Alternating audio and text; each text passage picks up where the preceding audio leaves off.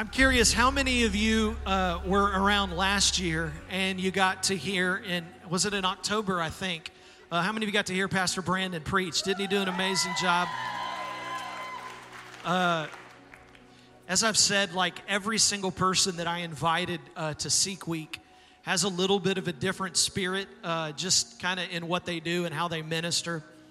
And not only is Brandon a great friend, but he is the Energizer Bunny in whatever room he walks into. And I know Pastor Jimmy fathered this morning, but Brandon's about to blow this place up. You know what I mean? Like, he's got that kind of spirit on his life to extend it over there.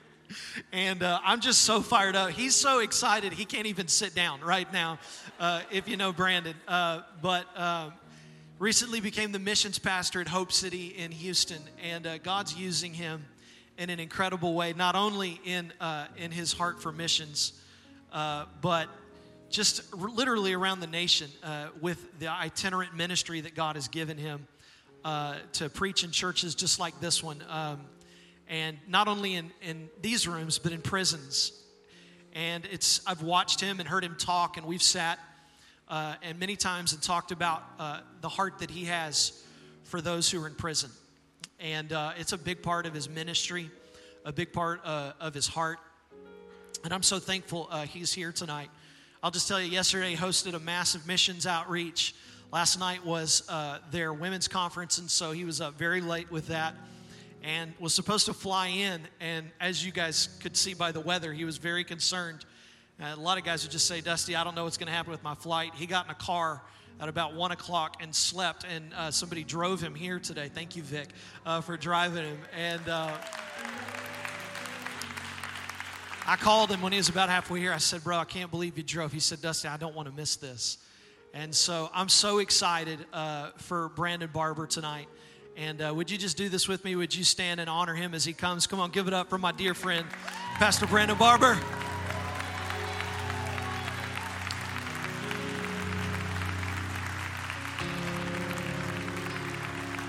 Can y'all stay standing for a moment?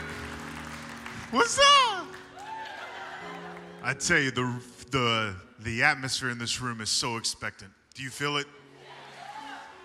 And I just want to honor your pastors. I just want to say, this is a friend. Thank you. Thank you for listening to the voice of the Holy Spirit for this house.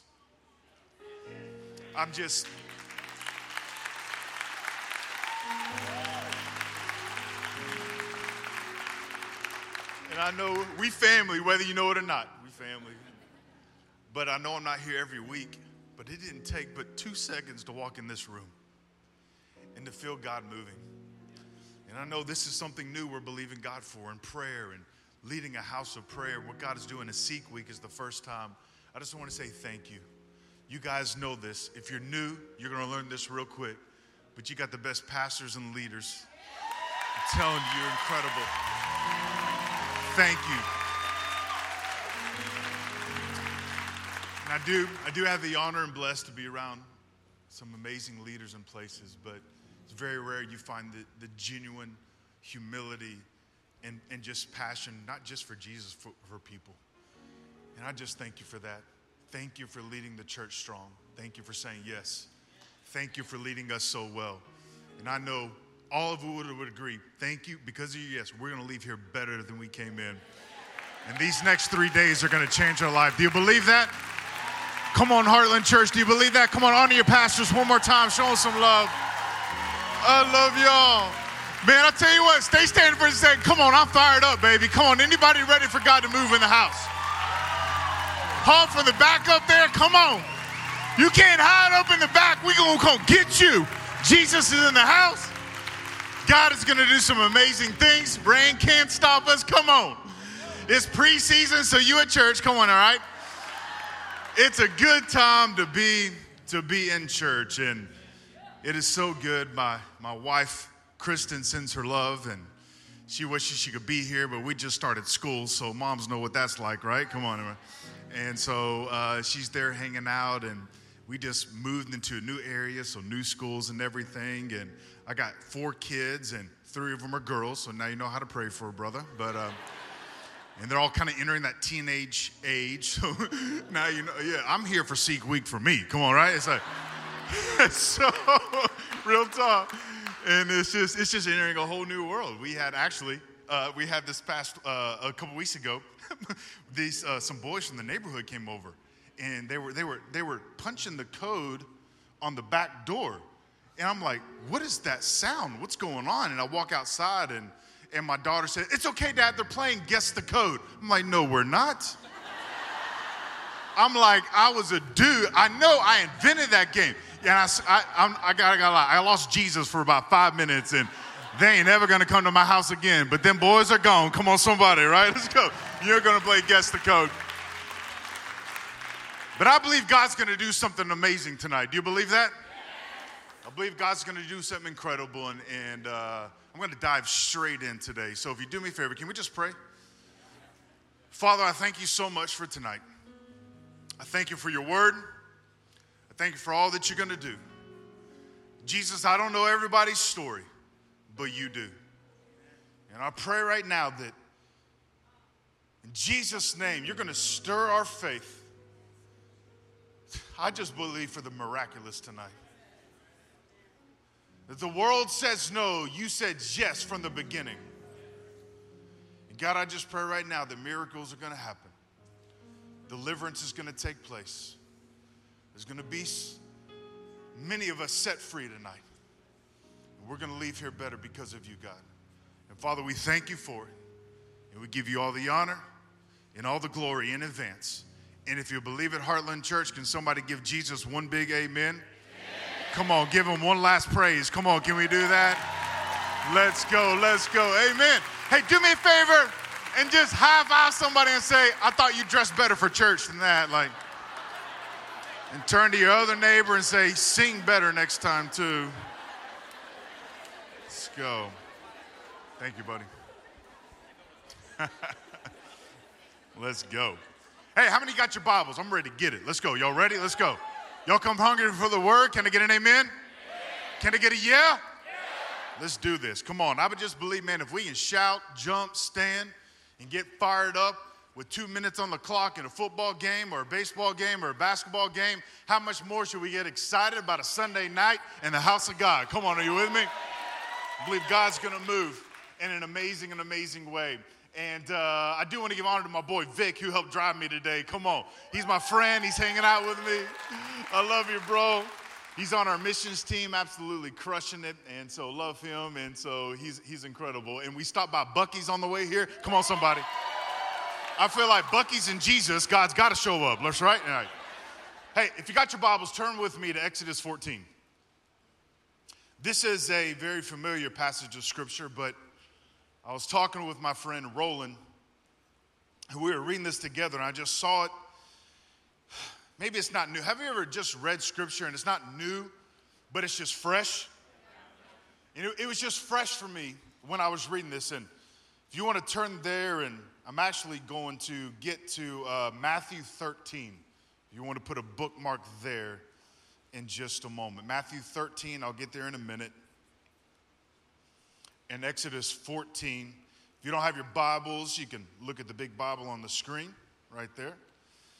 I want to start off by reading this, kind of give you the title of my sermon. In fact, I'll give you the title right now if you want to write it down. How many note takers I got in the house? Come on, am I right? Let's go.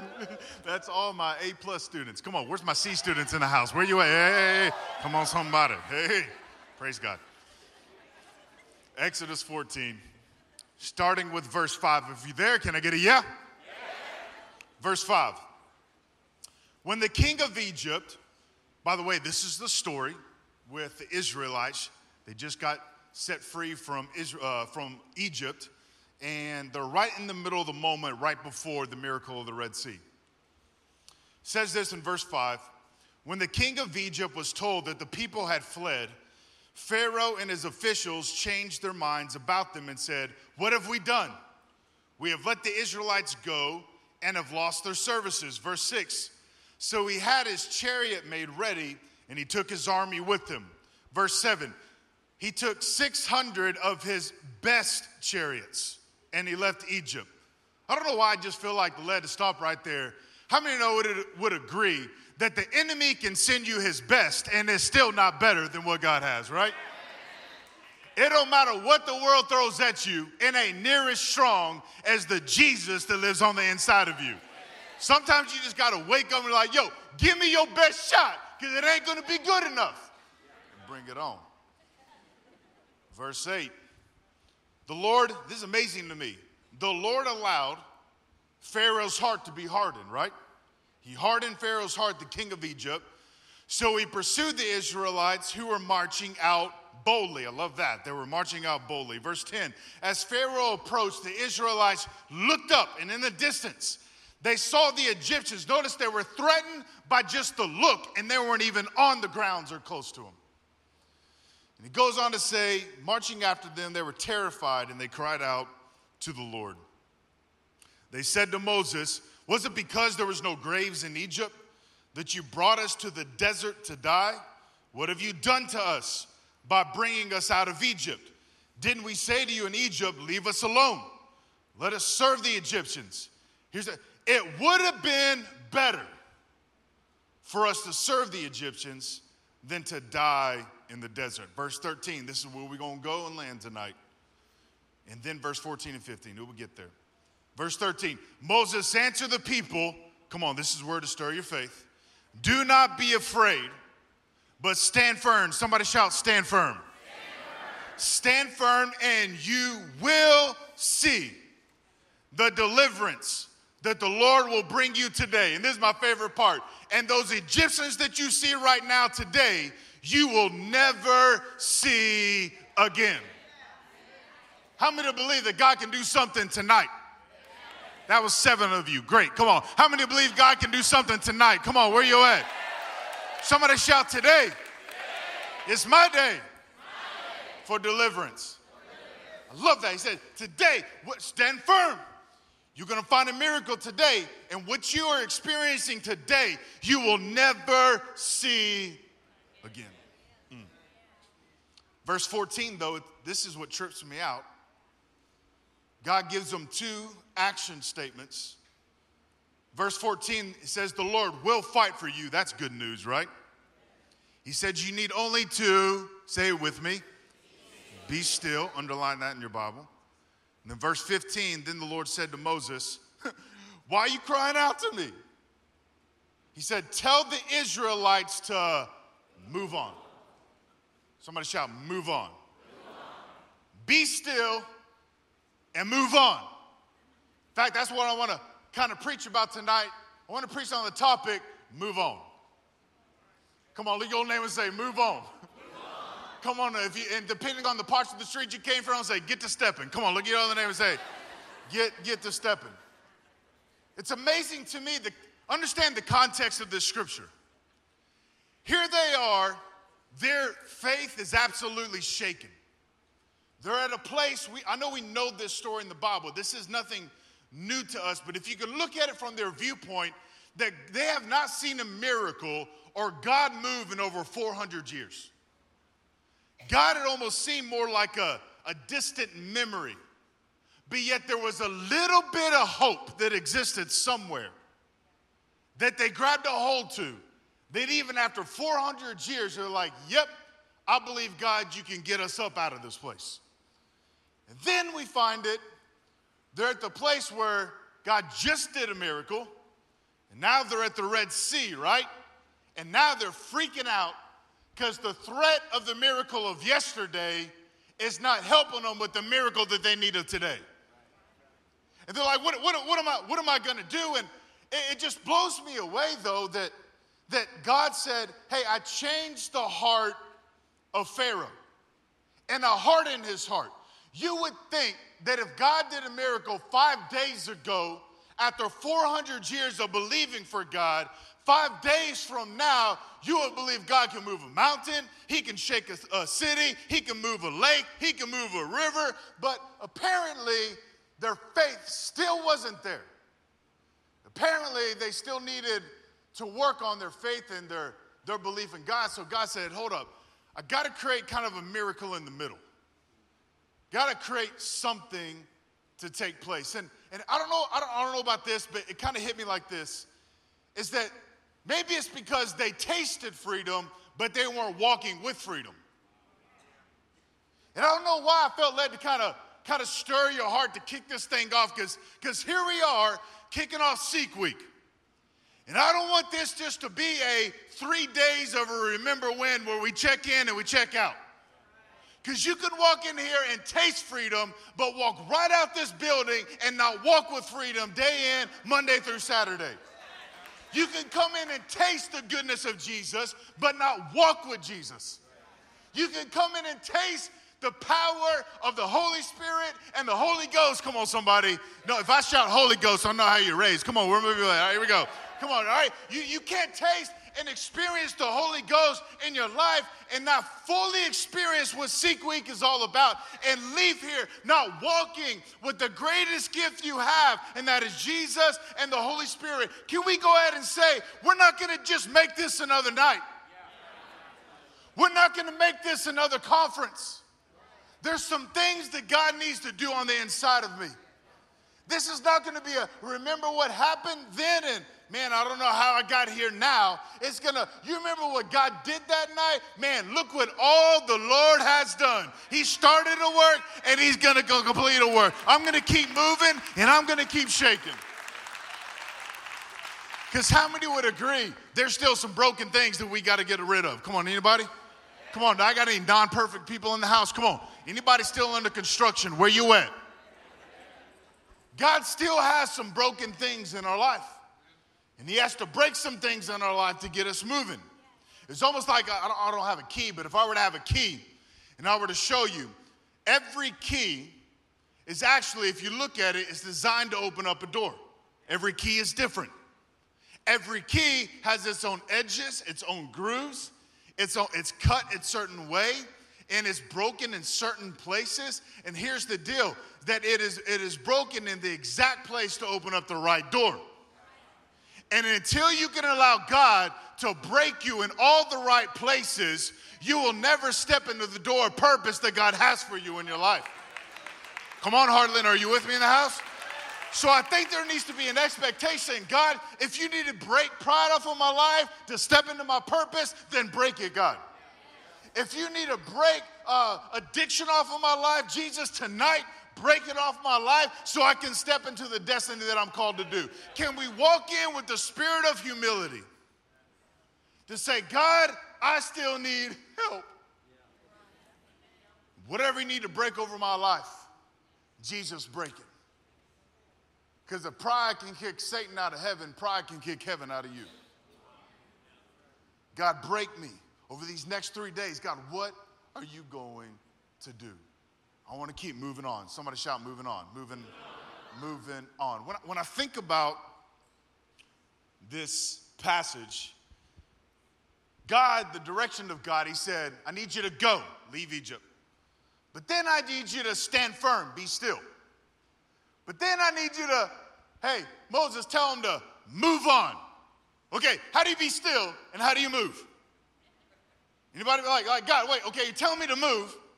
But you're telling me to be still. Maybe it's more about our faith than we realize, right? Maybe has anybody ever felt like you're in the in-between miracle season?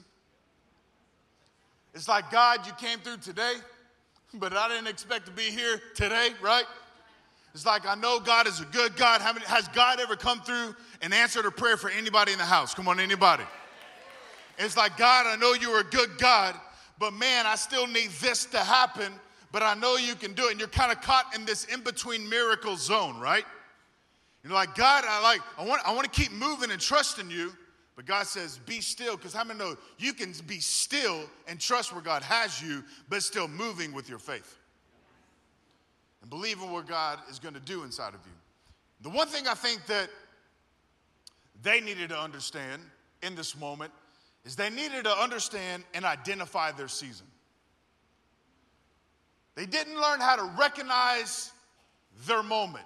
God just set them free. Here he set them free out of Egypt, and they're trying to get across the Red Sea to the other miracle, but yet they're kind of just stuck in the middle. God, why are we here right now?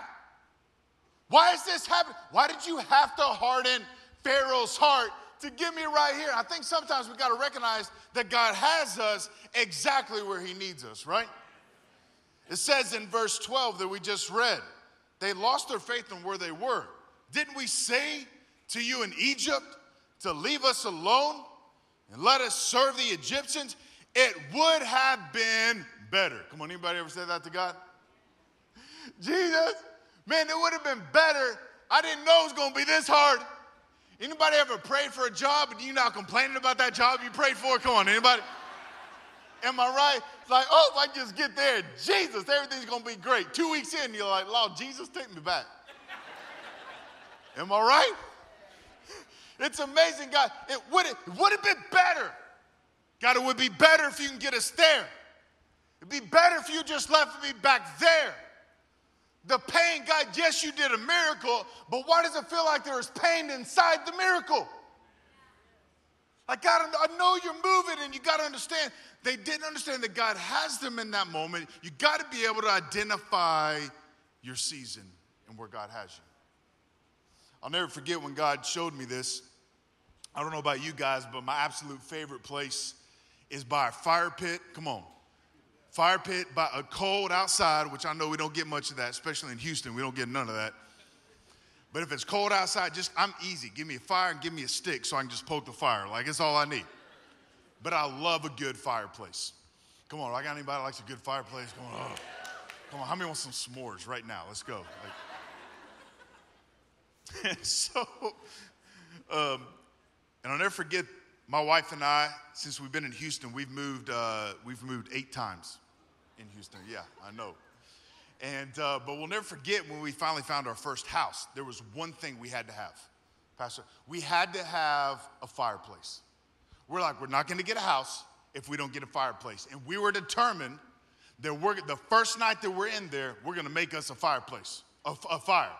Here's the problem. So we moved in the house. It's the first night. We're going to make a fire. Here's the problem. It's the middle of July. And we're determined, though. I'm a little bit hard-headed. I got anybody hard-headed in the house? Come on. Where you at? Okay. Thank you. Some of y'all line up in church. Come on. Raise your hand. Right? And so, like I'm like, man, I was like, I got to make a fire. And so literally, so I went around to like 3 different Targets. And I was like, man, y'all got any firewood? You got to start a lot. They thought I was crazy. Like, who is this dude? And how many know the Lord comes in the midnight hour, right? And so that 4th Target, I found me one starter log. And I went in and we cranked the AC down in the house to 50 degrees. Come on, a little Usher, a little Kenny G, I don't know. Like, I don't know. He said, man, and that's where baby number 4 came from. But it was a great night.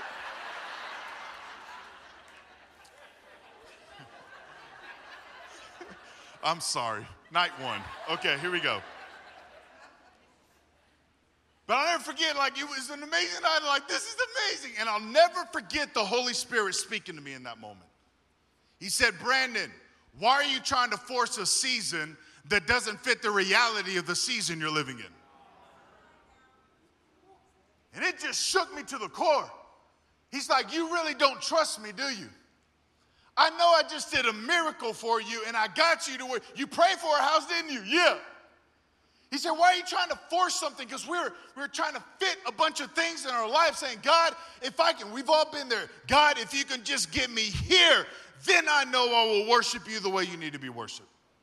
God, if you can just get me here, then I'll serve you. Then I'll go to church. Then I'll tithe. Then I'll serve. And then, God, if I can get here, man, everything changes. And God's saying, man, I want to get you there, but there's some things I got to do right here. Stop trying to force a season that doesn't fit the reality of the season that you're living in. Can you trust that God has you at the right place at the right time? Are you with me? Because I don't know about you, but I don't like waiting on nothing. Come on, anybody? How many needed God to move 7 years ago? I don't like waiting, but it's amazing that at the right time and at the right place, God moves. And they're sitting there trying to say, well, you just got us out of Egypt. We got to get to the promised land. Why are we stuck here right now? Why is this happening right now? Because maybe God has something he wants to do in you right here, because when he takes you here, you can hold on to it and you can keep what he's trying to bring you, right? I love what it says in Scripture in Ecclesiastes 9:11. It says, I have observed something under the sun The fastest runner doesn't always win the race. The strongest warrior doesn't always win the battle. The wise sometimes go hungry, and the skillful are not necessarily wealthy. And those who are educated don't always lead successful lives. Here it is. What it is all decided by chance. By being at the right place at the right time. I don't know about you, but this scripture encourages me. It lets me know I don't have to be the strongest. Come on, somebody.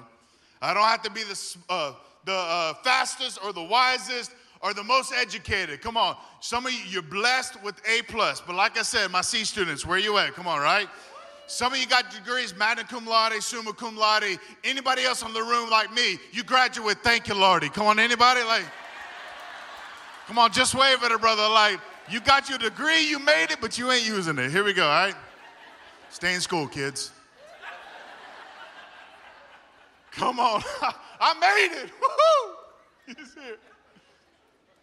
But I've learned, and again, this is nothing that you haven't heard before, but I don't know, maybe God's going to use it in a fresh way tonight. How many agree that learn that his ways are better than our ways? His thoughts are better than our thoughts. And we make our plans, but he orders our steps. And here's what I realized that I had to lean in, and I believe the Israelites were in this moment, is God had to make sure that they were the right ones before God brought them the right time. You don't want to be the wrong one when the right time comes. You want to be the right one. And the right one is somebody who Jesus is the center of your world. A great man is a man of God, leading his family to church, filled with Jesus and the Holy Spirit. A great woman is a woman of God who loves Jesus, leading her family, filled with the Holy Spirit, and leading, and everything around them is Jesus-centered in their world. He said, I want to make sure you're the right one.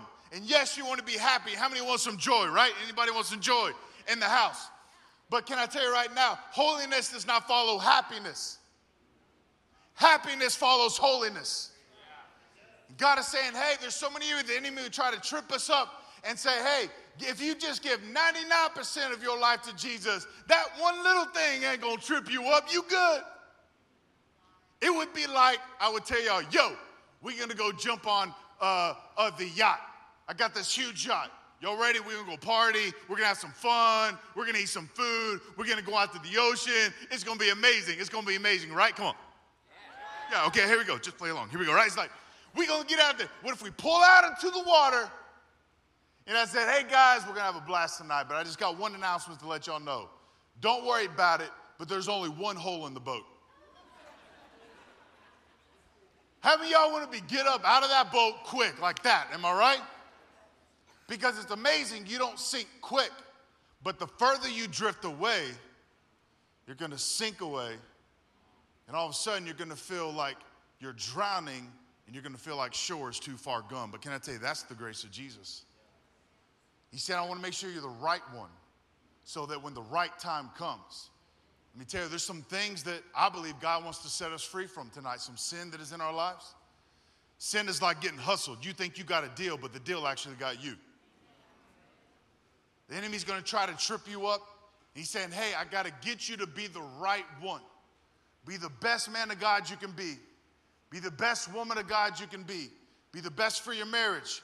Be the best for your family. Identify that I got you right where I have you. Because maybe you need to work on you.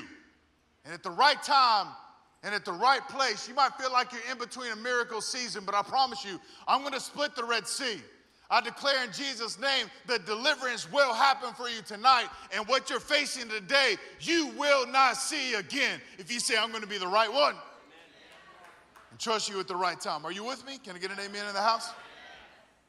Here's one thing I love about this story is that faith and fear work together. Faith and fear work together. They said to Moses, was it because there were no graves in Egypt that you brought us to the desert to die? What have you done by bringing us out of Egypt? In other words, shouting things like, how did I get here? Why is this happening, God? Anybody been there? How come that feels like there's so much pain right now, but I trust you, God? Faith and fear sometimes work together. If you got it in your Bibles, Matthew 13. This is a very, very powerful parable that Jesus teaches. Verse 27 says this. Says the owner's servant came to him and said, "Sir, didn't you sow good seed in the field?" Can I just stop right there? Has anybody ever felt like that with God? God, I've been tithing, I've been serving, I've been doing everything you asked me to do. What's up? Why are you blessing everybody else but me? What's going on? I've been doing it right, and God takes notice of it. Didn't you sow good soil, seed in the field? Where then did the weeds come from? You ever had that one day? Where'd that email come from? Where'd that bad news come from? Gee, where in the world? How is this happening? Verse 28, an enemy did this. It's amazing we're so quick to blame it on others, right? The servant asked him, "Do you want us to go and pull them up?" Notice the response, verse 29. "No," he answered, "because while you're pulling the weeds, you may root up the wheat, the blessing, with them." Verse 30, check this out. "Let both grow together until the harvest and until the blessing." This isn't a very popular passage of Scripture, but can I tell you right now, there is purpose to allow pain and purpose to grow together. As quick as, "God, I need you to remove this person. I need you to remove this situation. I need you to take me out of this circumstance. I need you to remove this." God is saying, "No, no, no, no, no. I can't remove it too quickly because the harvest won't fully come. I got to allow pain and purpose to run together. God, I said yes to this because you told me to say yes to this." Why is it so painful saying yes? Has anybody ever felt the weight of you saying yes to something? Maybe that's an investment. Maybe it's a business. Maybe it's a ministry. Maybe it's a relationship. You know, like, "God, you told me to say yes, but why is this so painful?" But we have to learn that we got to allow pain and purpose to sometimes run together to get to the finish line, because the full harvest won't ever take place. Here's why. Because faith has to face the facts. You got to be able to face the facts. I love what it says in Romans 4. Abraham, later on in age, he's been believing God for a miracle, to have a son and to have a family. And it says in verse 18, Abraham, against hope, in hope, still believed. And here's why I love what he says. He says, without weakening in his faith, he faced the fact and he did not waver, and it strengthened his faith, and he gave glory to his God. Come on, are you with me in that? Amen. There's something about, we got to face the facts. Faith, face the facts of faith. Can I tell you right now, friends, there's going to be good days and there's going to be bad days. Come on, anybody have bad days? Anybody ever had bad weeks? Going right? Well, I could probably keep going. 2 hands, 4 hands, all right? Sometimes faith, like, there's a good day, and there's a bad day of faith. Sometimes you're going to wake up and it doesn't make sense. God, like, you did amazing things, but why am I facing this today? Why is this Red Sea of a miracle that I need to happen? I teach my kids, it's just sometimes there's happy faith and there's sad faith. Sometimes there's things that just go in the sad folder. God, I don't know why this is happening, but can I tell you, no matter if it's a good day or no matter if it's a bad day, nothing is going to rob my faith in my Jesus, right? Amen. Nothing is going to shake me. Nothing is going to, it doesn't matter what the enemy tries to throw at me. I'm like, you know what? I'm going to face the fact that this is not fun right now. I don't know why this addiction is taking over my life. I don't know why my marriage is here right now. I don't know why things are at this place, like they were crying out, "What have you done? What's going on? Oh, man, what's happening, God?" But I'm going to face the fact that nothing is going to rob my faith in who my God is. And I think sometimes we got to, when the Bible says to stand still, but God said to move on, maybe that means I need to trust where God has me, but I can still speak in faith and where God wants me to go. Because how many would agree there's power in God's word? Come on, anybody would agree with that? Come on, how many agree there's power in God's word, right? And if you speak God's word, it changes things. That's why the Bible says there's the renewing of the mind. I got a little illustration for you. Everybody, if you've heard this, just pretend like you haven't. Everybody put the number 10 in your head. When I say count down silently. When I say speak, I want you to yell out that number. All right, y'all got it? How many need double instructions? Come on, anybody? Okay, here we go. Put the number 10 in your head. When I say go, count down silently. When I say speak, I want you to shout out that number. Ready? Go. Speak. We got some fast counters and slow counters. Not going to point them out. What happened? The moment that you spoke that number, what happened? Your mind stopped counting. Why? Because the words that are coming out of your mouth are so powerful that your mind has to stop to listen to what your mouth has to say, because whatever comes out of your mouth controls your mind. Whatever controls your mind controls your body, and whatever is in you is going to come out of you. Come on, are you with me? So that's why you can wake up and you can declare that this is the day of the Lord, and it is mine, and His mercy is new every morning. And devil, you can bring me everything you got, but I got this word of God right here with me. I'm going to speak and declare hope. I'm going to speak and declare joy. I'm going to declare my miracle. My marriage is going to come back. My family is going to come back, because I'm going to speak the word. Come on, are you with me? Somebody shout, move on. Sometimes you got to wake up and say, move on, addiction. You ain't got a part of my life. I'm going to declare the word of God. That's why get up, read scripture in the morning. Get sticky notes. Put it on your fridge. If you got a teenager that's running from the Lord, or somebody in college, show up at the school parking lot. Put it on their car. Put it in their notepad. The word of God works every single time. You just got to declare it.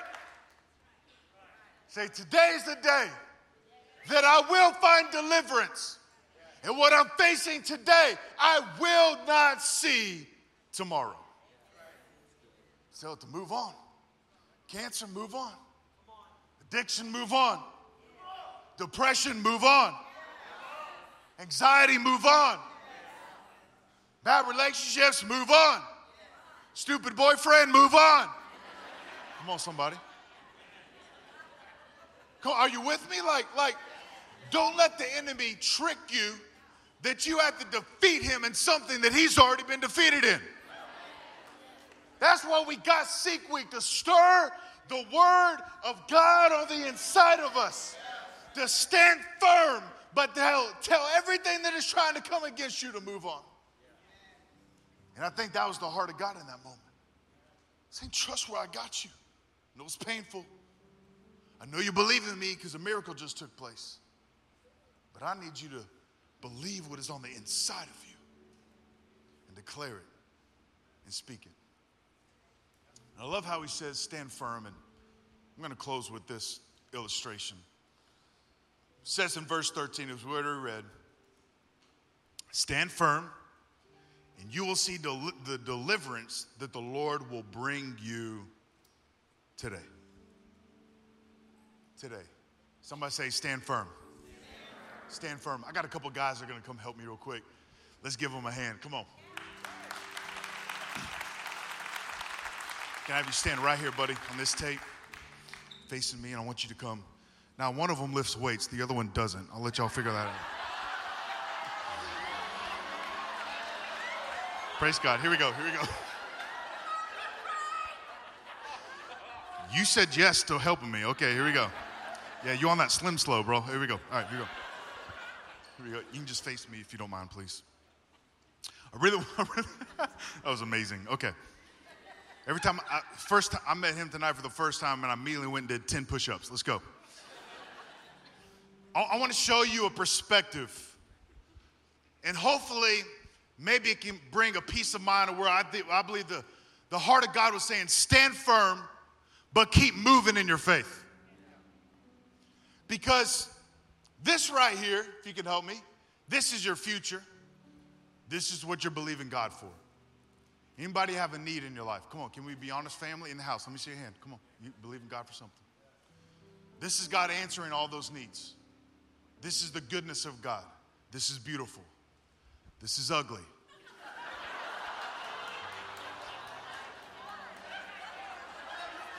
It's not going to stop.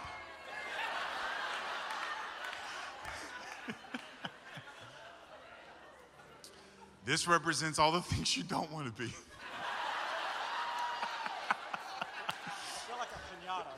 You feel like a piñata? Good. It's good. Well, the Lord led me, man. He said, there's one person in the room tonight that needs you, and he'll be on the stage. Just kidding. Thank you, man. This represents your past. This represents, maybe, I don't know what your past is. Everybody's story is different. Maybe it's addiction. Maybe it's brokenness. Maybe it's just growing up in a family where you just saw everything and anything that wasn't God. These are the things that God has brought you through. Amen on that? Amen. This is your past. This is your future. Now, I want you to understand something, is that God will never bring you all the way here. And I know this may not be fun, but God will never answer all your prayers at the same time. Because if he did, then you wouldn't need faith. But God is also a good God. And he's not going to leave you in your past and in your brokenness, right? So God is always going to allow two gaps to always be in your life. He's going to leave you a gap of thankfulness. And he's going to make sure there's a gap of faithfulness. God is never going to leave you. He's going to do miracle upon miracle. He's going to do just enough miracles. He's going to set you free out of Egypt. And even though like you're feeling in the middle and you need a Red Sea, he's going to do a miracle to help keep you thankful. But there's always something he's going to allow to stay in front of you to keep you faithful. And the reason why you're so stressed out and depressed in life is because you're living like this, back and forth with God. God, I need all of you, or maybe I'm not going to get any of you. And you're just constantly back and forth and back and forth. And God is saying, stand firm.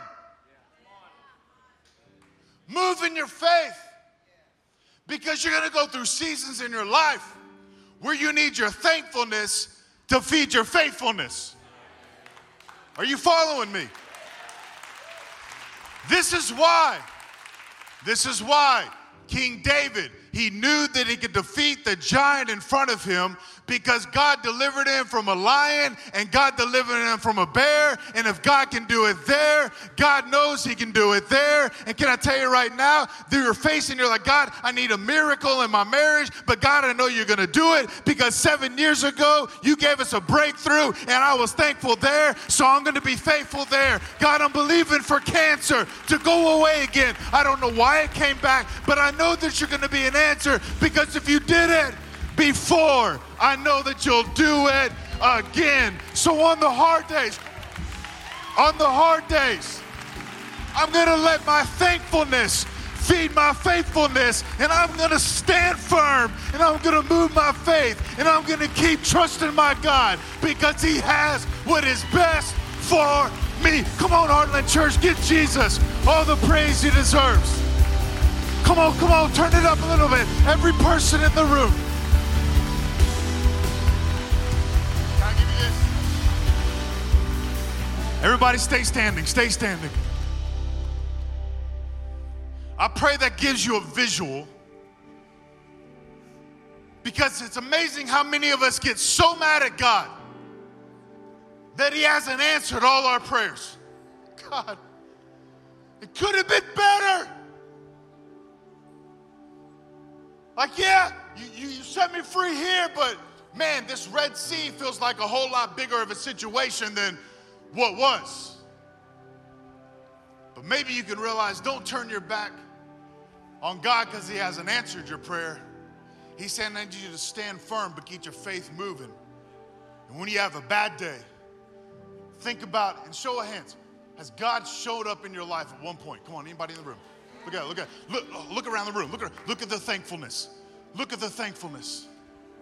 Look at it. Maybe you just need a day.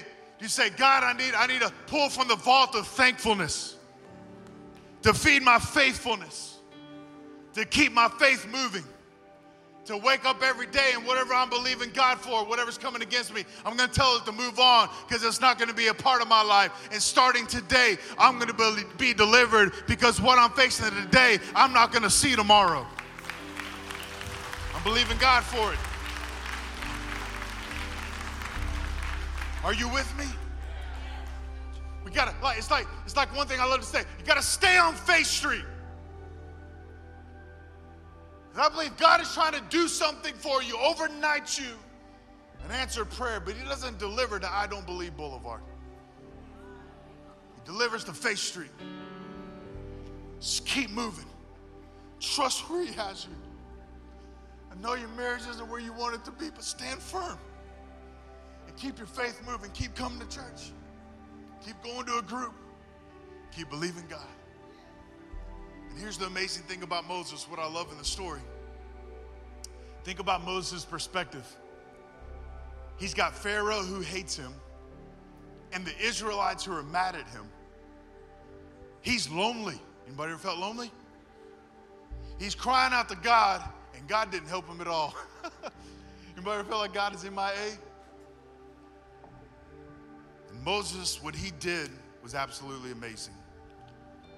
The Bible says he went out into the sea and he lifted his hands all night long because he knew this. His God is so good that even when it feels like he's not moving, he knows that an answer is already on the way. He didn't know if he was going to move, but all night long he didn't give up. All night long, you believe God for a miracle. I'm telling you right now, an answer's on the way. Can I share a personal story real quick? Is there any water? Y'all don't make me preach, lose my voice. Come on, somebody. Thank you, my friend.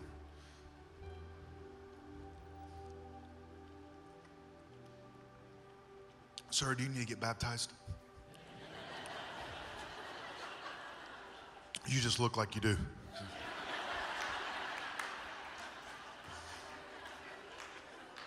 You said, yeah. You didn't say yes. She said yes quick. Right? Great. Somebody say an answer's on the way.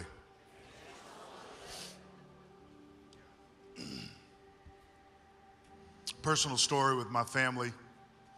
My son, he's crazy. I love him. But I'll never forget, we believed God for my son. He was a miracle. And just, we had three daughters, and we were just believing God that I'd have one son. And God answered that prayer. And I'll never forget one night, though. My wife woke up, and I'm sure mom's in the room and felt this, like, it's time to go to the hospital, right? My wife was in extreme pain. More pain than I've seen with all the other pregnancies. We get to the hospital, and the doctors and the nurses let us know, hey, you're good. You're having this baby. And so I immediately just start texting everybody, all my friends, look, it's happening. It's amazing. And all of a sudden, I look up, and I see 12 nurses surround my wife, unplug her, wheel her out of the room, and I'm the only one in the room. All happened within seconds. And I had the nurse come up and tell me something that I'll never forget. She said, Mr. Barber, she said, your wife is bleeding internally and your son is not breathing. I cannot promise you either one of them are going to make it.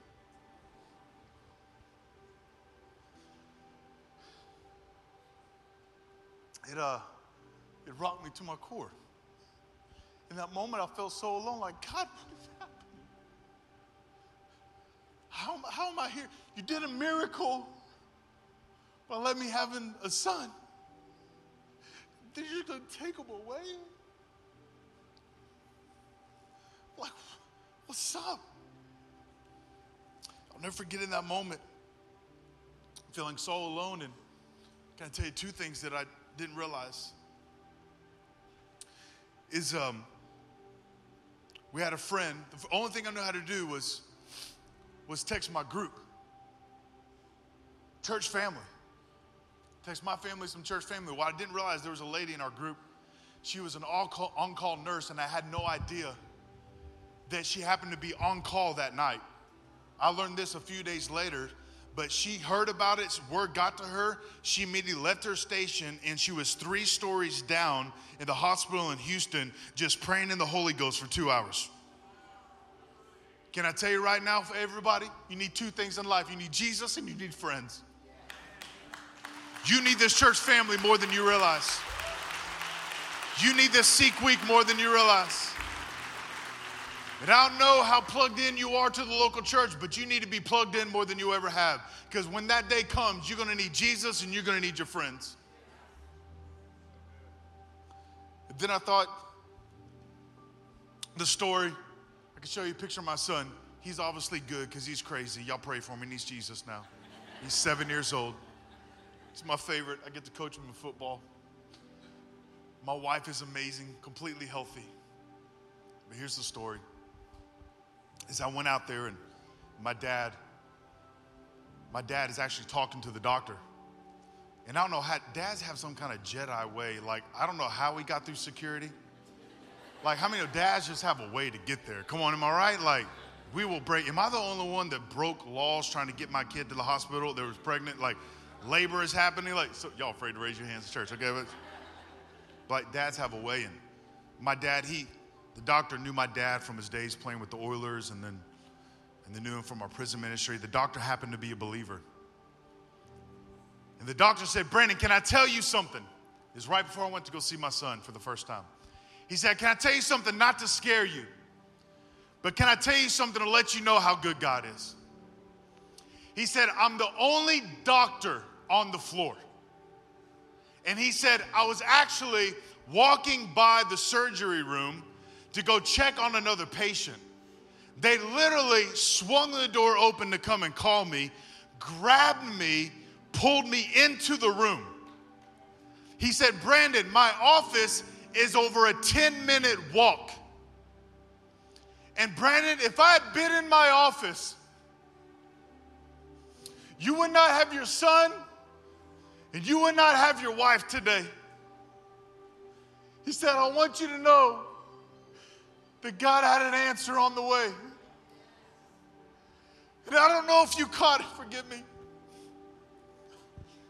but before I even realized I needed an answer, God had an answer already on the way. Come on, Heartland Church, I don't know where your faith is tonight, but can I tell you right now, can I stir your faith a little bit? I don't know what you're believing God for. I don't know what you're seeking His face for. But can I tell you right now, He's got an answer on the way. And tonight, you can find a miracle. Because what you see today, you will not see tomorrow. So stand firm. But keep your faith moving.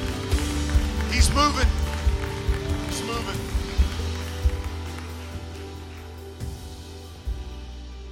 We're going to pray for 2 things. We ain't done yet. Y'all still good? 4th quarter, 2 minutes on the clock. Don't you leave. You don't know how this is going to happen. 2 things real quick. Number 1 is this. How many want to move of God in your life? Come on, anybody in the room. Come on, anybody in the room. It starts, number 1, with a relationship with Jesus. Jesus didn't die on the cross to be a part of your top 3. He died to be number 1 in your life. Like I said earlier, a real man is a man of God. A man who leads his family in worship. A man who leads his family. I tell my kids all the time, I said, you want to know how to worship? I don't mean this from a prideful spirit, but just saying sometimes, Mike, I'm the first Jesus my kids are going to see. You want to know how to worship? Watch how mom and dad worship. You want to know how to pray? Watch how mom and dad pray. A real man is a man of God whose life is directed by Jesus. A real woman is a woman of God whose life is directed by Jesus. You want God to show up in your life? You're believing for a miracle. It starts with the first question. Is Jesus real? Is He just a shadow in your life? Or is He real? Maybe that's what this Seek Week is all about, or for the first night. He didn't die to be a part of your top 3. So every head bowed and every eye closed, everybody in this room. And in a moment, we're going to have a moment of prayer for something else. But right now, this is about your relationship with Jesus.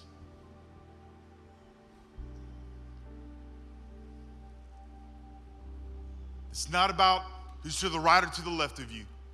Don't let embarrassment grip you. Don't let shame hold you. Only you can get you to heaven. And maybe you're here in the room, from the balcony down to the front, and you're saying, I need to give my life to Jesus for the first time. Or maybe you're here, and you're saying, I need to rededicate my life. I need to get back to the way it used to be. And on the count of three, I'm going to ask you to shoot your hand up. Here's what I know. I'm a sports guy. I've seen how quick you stand your feet on a touchdown. I've seen how quick you get fired up. I'm going to ask you with boldness to throw your hand up and say, Brandon, that's me. And I want you to keep it. Hands are already going up. Ready? 1, 2, 3. Throw it up. Throw it up. Throw it up. Keep it up. Keep it up. Keep it up. I'm not trying to get a camera shot. I just want to see you. Hands are all over the building. I see you up there, my friend. I see you over here. Praise you, Jesus. I see you, friend.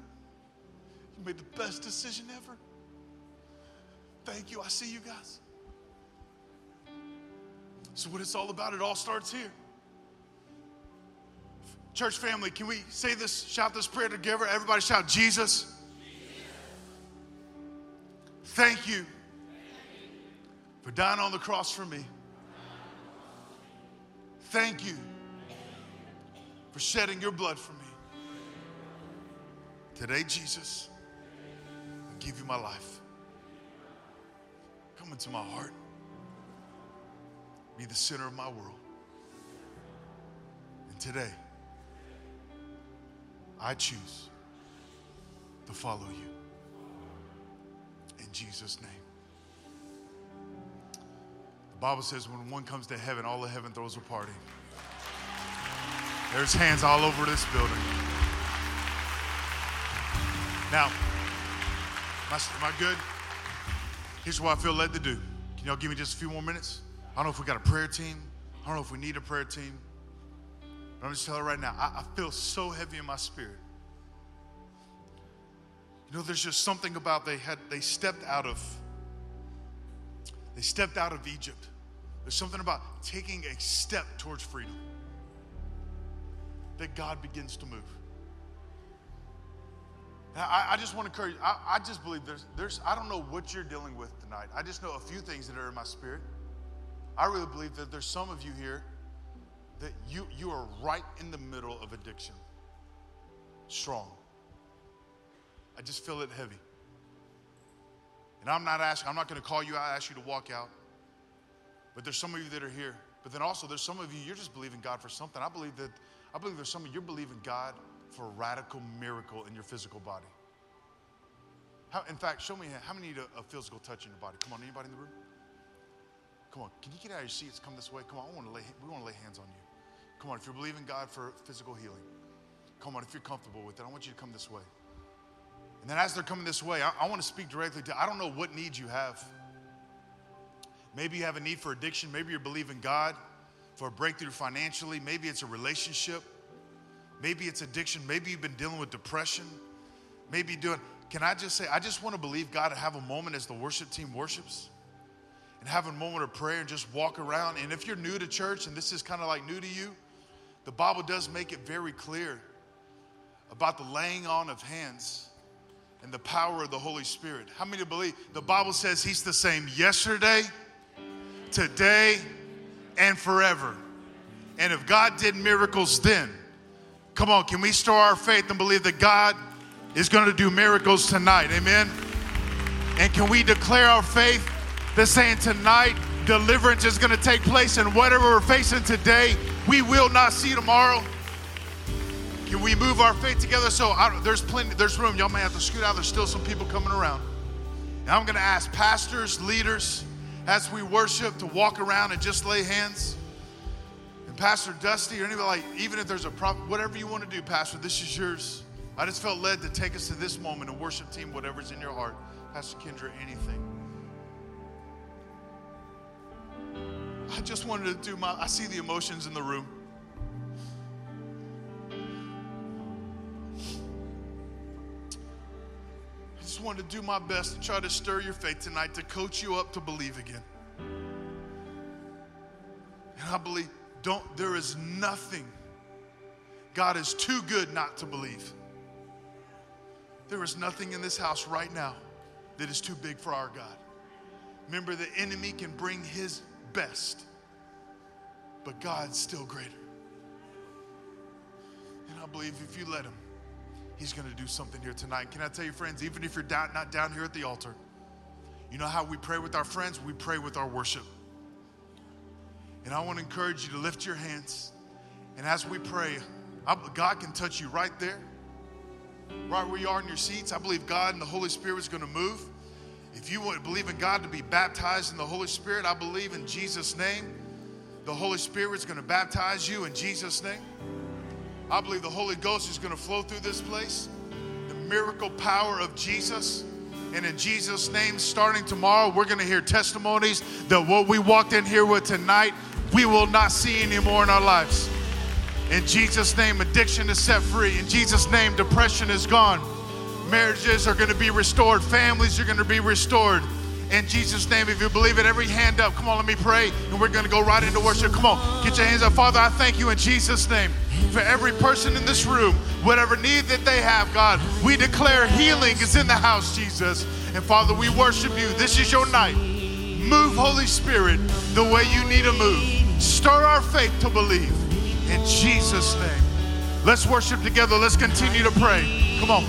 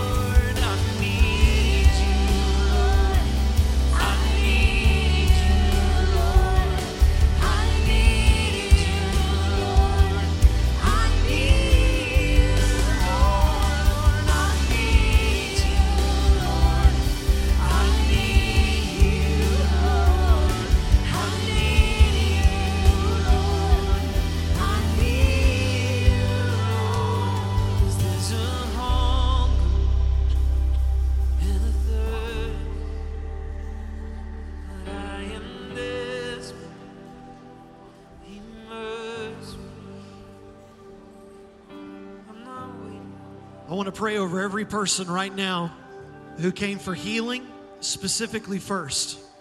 We're just going to speak life over you in the name of Jesus, but I want to know, because I've got people down here that are praying, and so if that's you, and you came specifically for that, I just want you to lift your hands right now. And if you're around somebody like this, I want you to lay hands on them. We believe in this as a church right now, and so let's just agree with every single person. If you see somebody next to you that's got their hands lifted right now, I want you to pray for them. We're going to speak the supernatural strength of Jesus. We were praying this afternoon, and I felt the Lord like pushing me in this area. Kendra was declaring it. I'm just believing that out of this night tonight, we're going to see the supernatural. I believe that there are going to be people. Now listen, there's two ways that God heals. He heals over time and he heals in a moment. Some of you, we're just going to already proclaim healing in days to come. But some of you, supernaturally, I'm believing that it's going to happen tonight. And if it's you, I want to know about it, okay? We're declaring it. In Jesus' name right now. Father, we pray over these people. And we speak strength come to them right now in the name of Jesus. Holy Spirit, bring supernatural healing. Let the power of God touch them. We pray for backs. We pray right now for blood levels to change. We pray for hearts, God. We pray for organs to line up the way that they're supposed to. We release right now the healing of the supernatural. We speak to cancer and we cancel you. We speak to knees, to joints, and we declare healing over your body tonight in Jesus' name. Thank you for it, Lord. And make it a work that they can declare, Lord Jesus. Let a testimony rise up out of this. In the name of Jesus. I feel like some of you in this room right now, your pain has been so great that it has affected your spirit. In fact, I feel this, a really specific group of people right now. So like you feel like you're in constant pain in your physical body. Physical body, constant pain, and it has affected even your mind, okay? Like to the point where you have been in anguish, like tormenting, you know, type of anguish. If that's you, I just want to know who I'm talking to right now. Just lift your hand. Okay.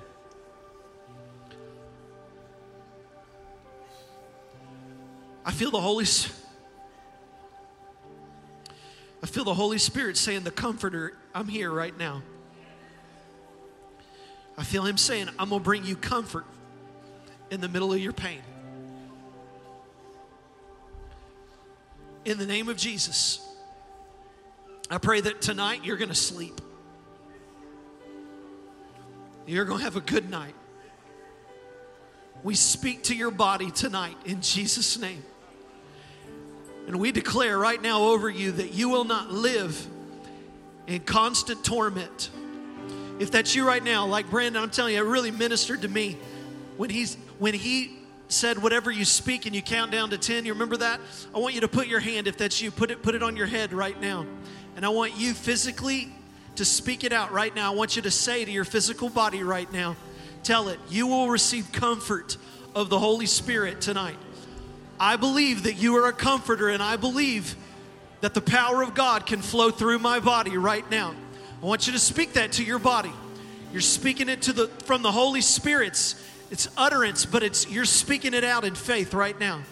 In the name of Jesus, we speak that out in this moment.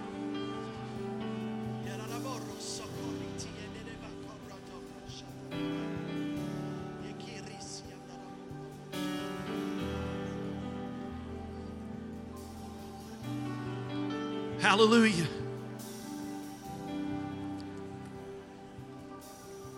Now, there's a second group of people that I just feel a real push right now to just pray for. I want to pray. This was what I felt like when Brandon was talking. You feel like you're stuck, like he was talking about tonight. Just that word that came forth, like I'm stuck in a season that I feel like I can't get out of. And it's caused me to look back because I can't seem to get ahead. If that's you tonight, and you feel like you're in a season and you're just stuck for whatever reason tonight, I want you to lift your hands. I want to know who we're praying for right now. Okay. Again, like we're a church we're going to lay hands and believe. And so if you're close to somebody that's got their hand raised right now, just in faith, you're going to agree with me right now. We're going to pray for them. So if they're close to you, I just want you to put a hand on them, okay? You don't need to do anything weird, but we're just praying. We're speaking life over you today. I want you to feel the hand of a brother or sister right now.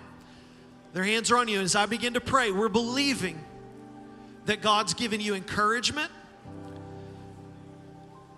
that you're going to move on tonight in your own heart and in your mind. The Holy Spirit's going to minister to you in the name of Jesus. Hallelujah, right now. All right, let's pray. Father, we declare over every person who's in that kind of a season. Tonight, we're declaring right now. Some of you felt hopeless, like I'm not going to move out of this season. This is how it's going to be forever. I'm telling you right now, the Holy Spirit brought Brandon here tonight to minister to you. He's speaking life to you in your circumstance.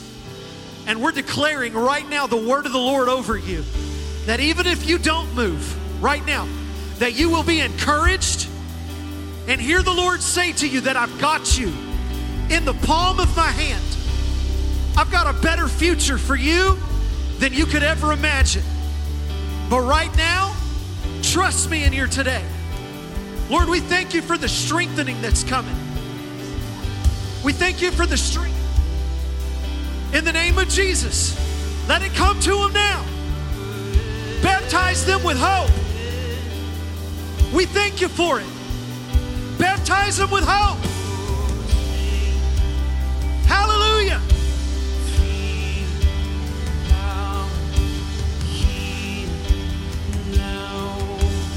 Jesus, you changed everything in life.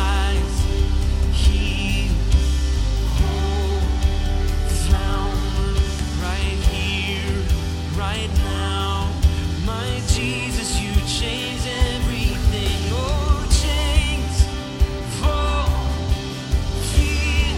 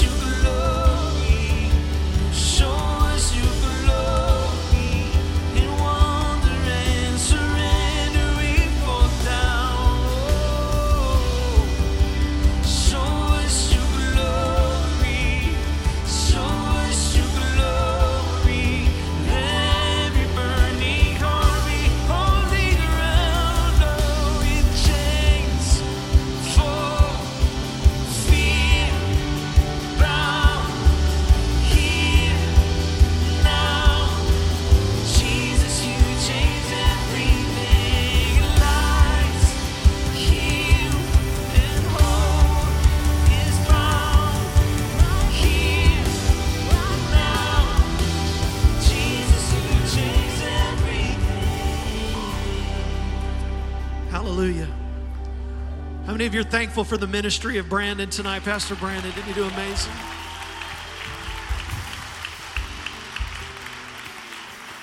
Here's what I can promise you with Seek Week. Listen to me.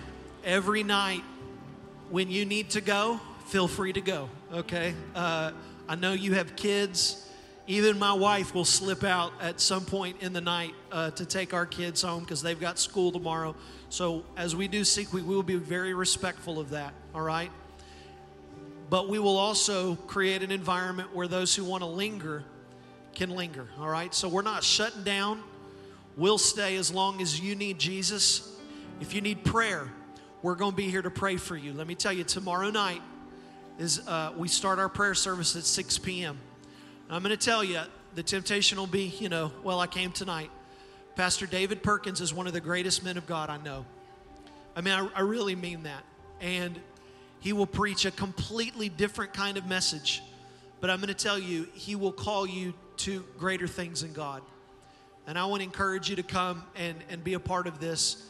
He really is one of the most anointed men of prayer I've ever met. And I respect him. I have such high regard for him. And so I want you to consider that, all right? Tonight, we have tacos and food trucks out there if you want that. We have tables set up. You're welcome to hang out. We've created that, so that you can linger and hang for those of you who want it. But for those of you who want to pray, let's pray and let's seek God for a little while longer. That's what this week is all about. Amen, everybody? Amen. I love you so much. You're officially dismissed, and we'll continue to make room.